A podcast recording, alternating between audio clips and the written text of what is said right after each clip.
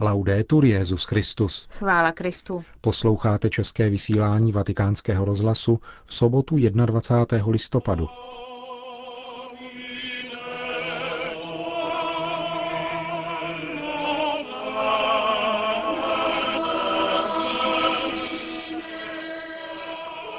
Benedikt XVI. se dnes v Sixtínské kapli setkal s 260 umělci z celého světa.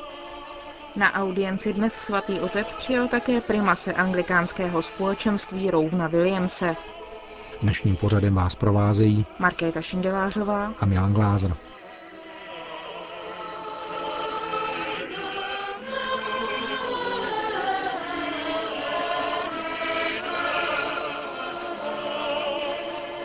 Zprávy vatikánského rozhlasu. Vatikán. Ve Vatikánu je od čtvrtka na návštěvě hlava anglikánského společenství arcibiskup z Canterbury Rowan Williams. Dnes popoledně ho v dlouho plánované soukromé audienci přijal také Benedikt XVI. Jak informuje nota vatikánského tiskového střediska, jejich rozhovor proběhl v srdečné atmosféře a týkal se výzev, kterými na počátku třetího tisíciletí stojí všechna křesťanská společenství a také nutnosti podporovat spolupráci a společné svědectví, aby se jim mohlo čelit. Hovořili také o posledních událostech ve vztazích mezi katolickou církví a anglikánským společenstvím. Obě strany potvrdily společnou vůli pokračovat a upevňovat ekumenické vztahy mezi katolíky a anglikány. Připomněli také, že v Brzku opět zasedne Mezinárodní katolicko-anglikánská komise, aby připravila třetí fázi teologického mezinárodního dialogu. Anglikánský primas vatikánskému rozhlasu poskytl rozhovor. Vyjádřil jsem některé výhrady ke způsobu, jakým byla konstituce představena a přijata, protože mnoho anglikánů, včetně mě, mělo pocit, že nás to na chvíli dostalo do trapného postavení. Ani ne tak obsah, jako některé signály, které to vyslalo. A já jsem se s papežem o některé tyto obavy potřeboval podělit. Myslím, že byly vyjádřeny i vyslyšeny ve velmi přátelském duchu. Jak na to reagoval? Hlavním poselstvím bylo, že apoštolská konstituce nepředstavuje žádnou změnu v postoji Vatikánu k anglikánskému společenství jako takovému a velmi pevně mě ujistil, jak to také stojí v oficiálním prohlášení, že dialog Mezinárodní katolicko-anglikánské komise bude pokračovat a že si to také přeje.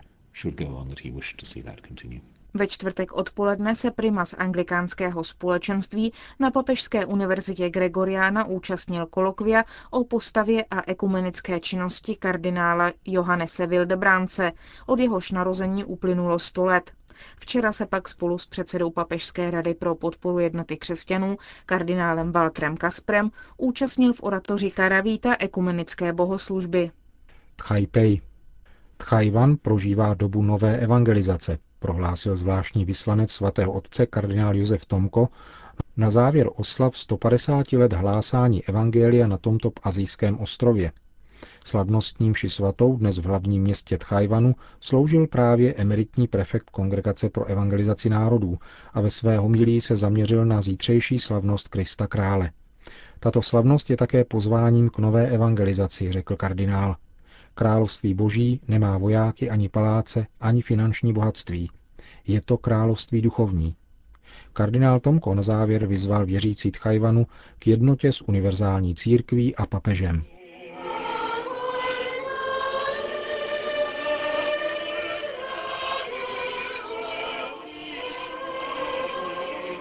Sixtinské kapli se dnes konalo dlouho očekávané setkání s přibližně 260 umělci z celého světa a ze všech odvětví umělecké tvorby, literatury, architektury, malířství, sochařství, hudby, zpěvu, divadla, tance, fotografie a filmu. Jen namátkou z přítomných jmenujme operního pěvce Andrea Bocelliho, režiséra Franka Zeffirelliho, herce Terence Hilla a hudebního skladatele Ennio Morricone. Setkání pořádané Papežskou radou pro kulturu provázelo také vystoupení papežského chrámového sboru Sixtina, který provedl dvě skladby Giovanni Pierluigiho da Palestrini. Z papežovy obsáhlé promluvy, kterou umělci odměnili dlouhotrvajícím potleskem, vybíráme její druhou polovinu. Una funzione essenziale della vera bellezza, infatti, evidenziata da Platone, consiste nel comunicare. Podstatnou funkci pravé krásy ozřejmil už Platón a spočívá v tom, že člověku uděluje hojivý záchvěv, který mu umožní výjít ze sebe samého. Vytrhává jej z rezignace, ze smíření se s každodenností, připravuje mu i soužení jako zraňující šíp, ale právě tak ho probouzí a opětovně mu otevírá zrak srdce i mysli, dává mu křídla a rozlet. Dostojevského výraz, který ocituji, je bez pochyby smělý a paradoxální, ale vybízí k přemýšlení. Lidstvo, praví, může žít bez vědy a může žít bez chleba, ale jedině bez umění by žít nemohlo, protože pak by na světě nebylo co dělat. V tom je celé tajemství, celé dějiny. Malíř George Brack, jakoby v ozvěně praví, umění se dělá, aby zneklidňovalo, zatímco věda ubezpečuje. Krása zasahuje, ale právě tak odkazuje člověka k jeho poslednímu určení, uvádí ho znovu na cestu, naplňuje ho novou nadějí, dodává mu odvahu žít až do dna jedinečný dar bytí. Hledání krásy, o které mluvím, evidentně nespočívá v útěku do iracionálna nebo pouhého estetismu. Troppo spesso però la bellezza che viene propagandata è illusoria e mendace. Příliš často je však propagována krása iluzorní a lživá, mělká a oslňující, ba omračující. A namísto toho, aby dala lidem výjít ze sebe, otevřela je k horizontům pravé svobody a přitáhla vzhůru, uvězňuje je v nich samotných a ještě více je zotročuje, zbavuje naděje i radosti. Jde o svůdnou, ale pokryteckou krásu, která budí žádost, vůli pomoci, majetku, utiskování druhého a která se velmi záhy mění na svůj opak. Nabývá podob obscénosti, výstřelku či samoučelné provokace. Autentická krása však odemyká lidské srdce nostalgií, hlubokou touhou poznat, milovat a jít k druhému, jinému. Dovolíme-li kráse, aby se nás vnitřně dotkla, zranila nás a otevřela nám oči, objevíme znovu radost nazírání, schopnost chápat hluboký smysl naší existence, tajemství, jehož jsme součástí a z něhož můžeme čerpat plnost, štěstí a nadšení pro všední snažení. Jan Pavel II. v listě umělcům cituje v této souvislosti polského básníka Cypriana Norvida. Krása má natchnout k práci. Práce je ke znovuzrození. A potom dodává, jakožto hledání krásy, jež je plodem představivosti, přesahující všednost, je umění, co do své povahy, určitým druhem vyzvání k tajemství. Dokonce i při zkoumání nejtemnějších hlubin duše nebo nejotřesnějších aspektů zla. A v závěru tvrdí, krása je šifrou tajemství a odkazem na transcendenci.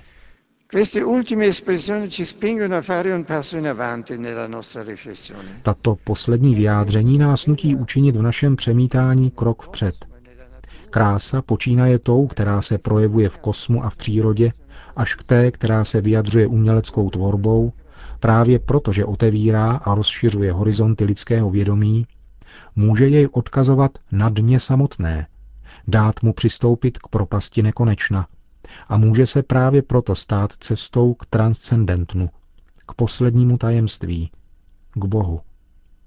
Umění ve všech svých výrazech, konfrontuje-li se s velkými otázkami existence, se základními tématy, z nichž vyplývá smysl života, může nabít náboženské platnosti a proměnit se na hlubokou cestu vnitřní reflexe a na spiritualitu.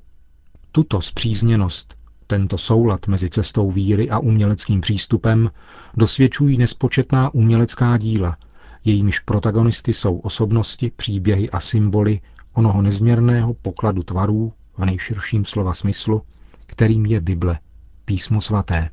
Velké biblické příběhy, témata, obrazy, podobenství inspirovali nesčetná mistrovská díla v každém uměleckém odvětví a promlouvali k srdcím všech generací věřících prostřednictvím řemeslných děl a konkrétních dovedností, jež jsou neméně výmluvné a strhující. V této souvislosti se mluví o via pulchritudinis, cestě krásy, která je zároveň uměleckým, estetickým přístupem a cestou víry a teologického hledání. Teolog Hans Urs von Balthasar začíná své velké dílo, nazvané Gloria, estetická teologie, těmito působivými slovy. Naším počátečním slovem je krása. Krása je poslední slovo, které si myslící intelekt může dovolit vyslovit, nebo tím korunuje jako aureola nepostižitelné nádhery dvojitou hvězdu pravdy a dobra a jejich nerozdělitelného vztahu. A potom dodává,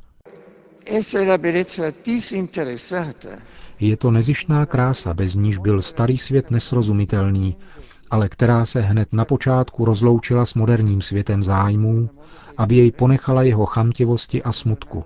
Krása, kterou už ani náboženství nemiluje a nestřeží.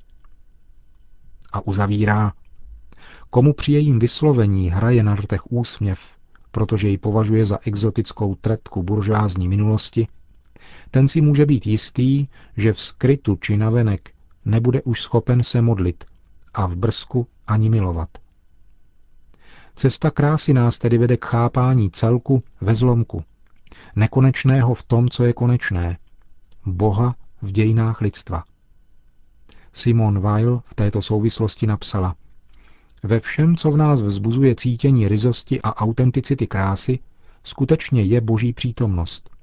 Je to jakoby druh vtělení Boha ve světě, jehož krása je toho znamením. Krása je experimentální důkaz, že vtělení je možné.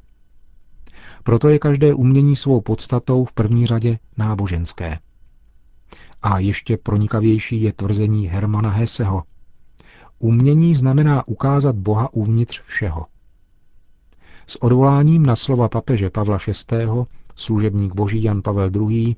opětovně vyslovil touhu církve obnovit dialog a spolupráci s umělci, aby církev mohla předávat poselství, které jí svěřil Kristus, potřebuje umění.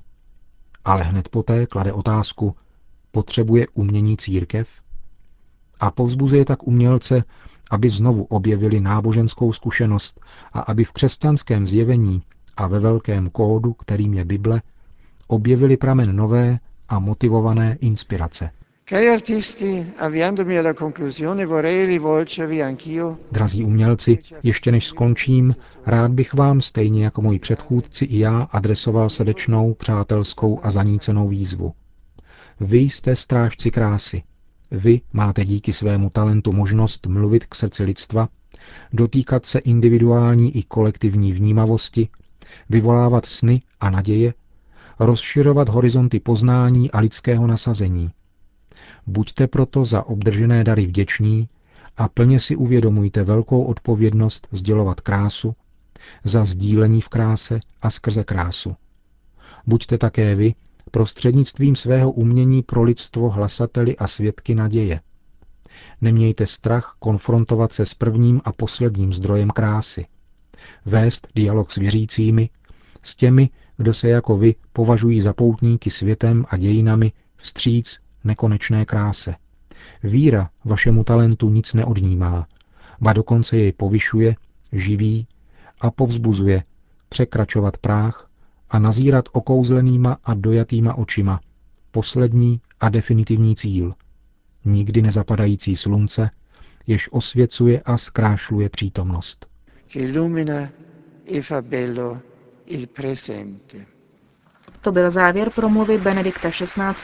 z dnešního setkání s umělci v Sixtinské kapli.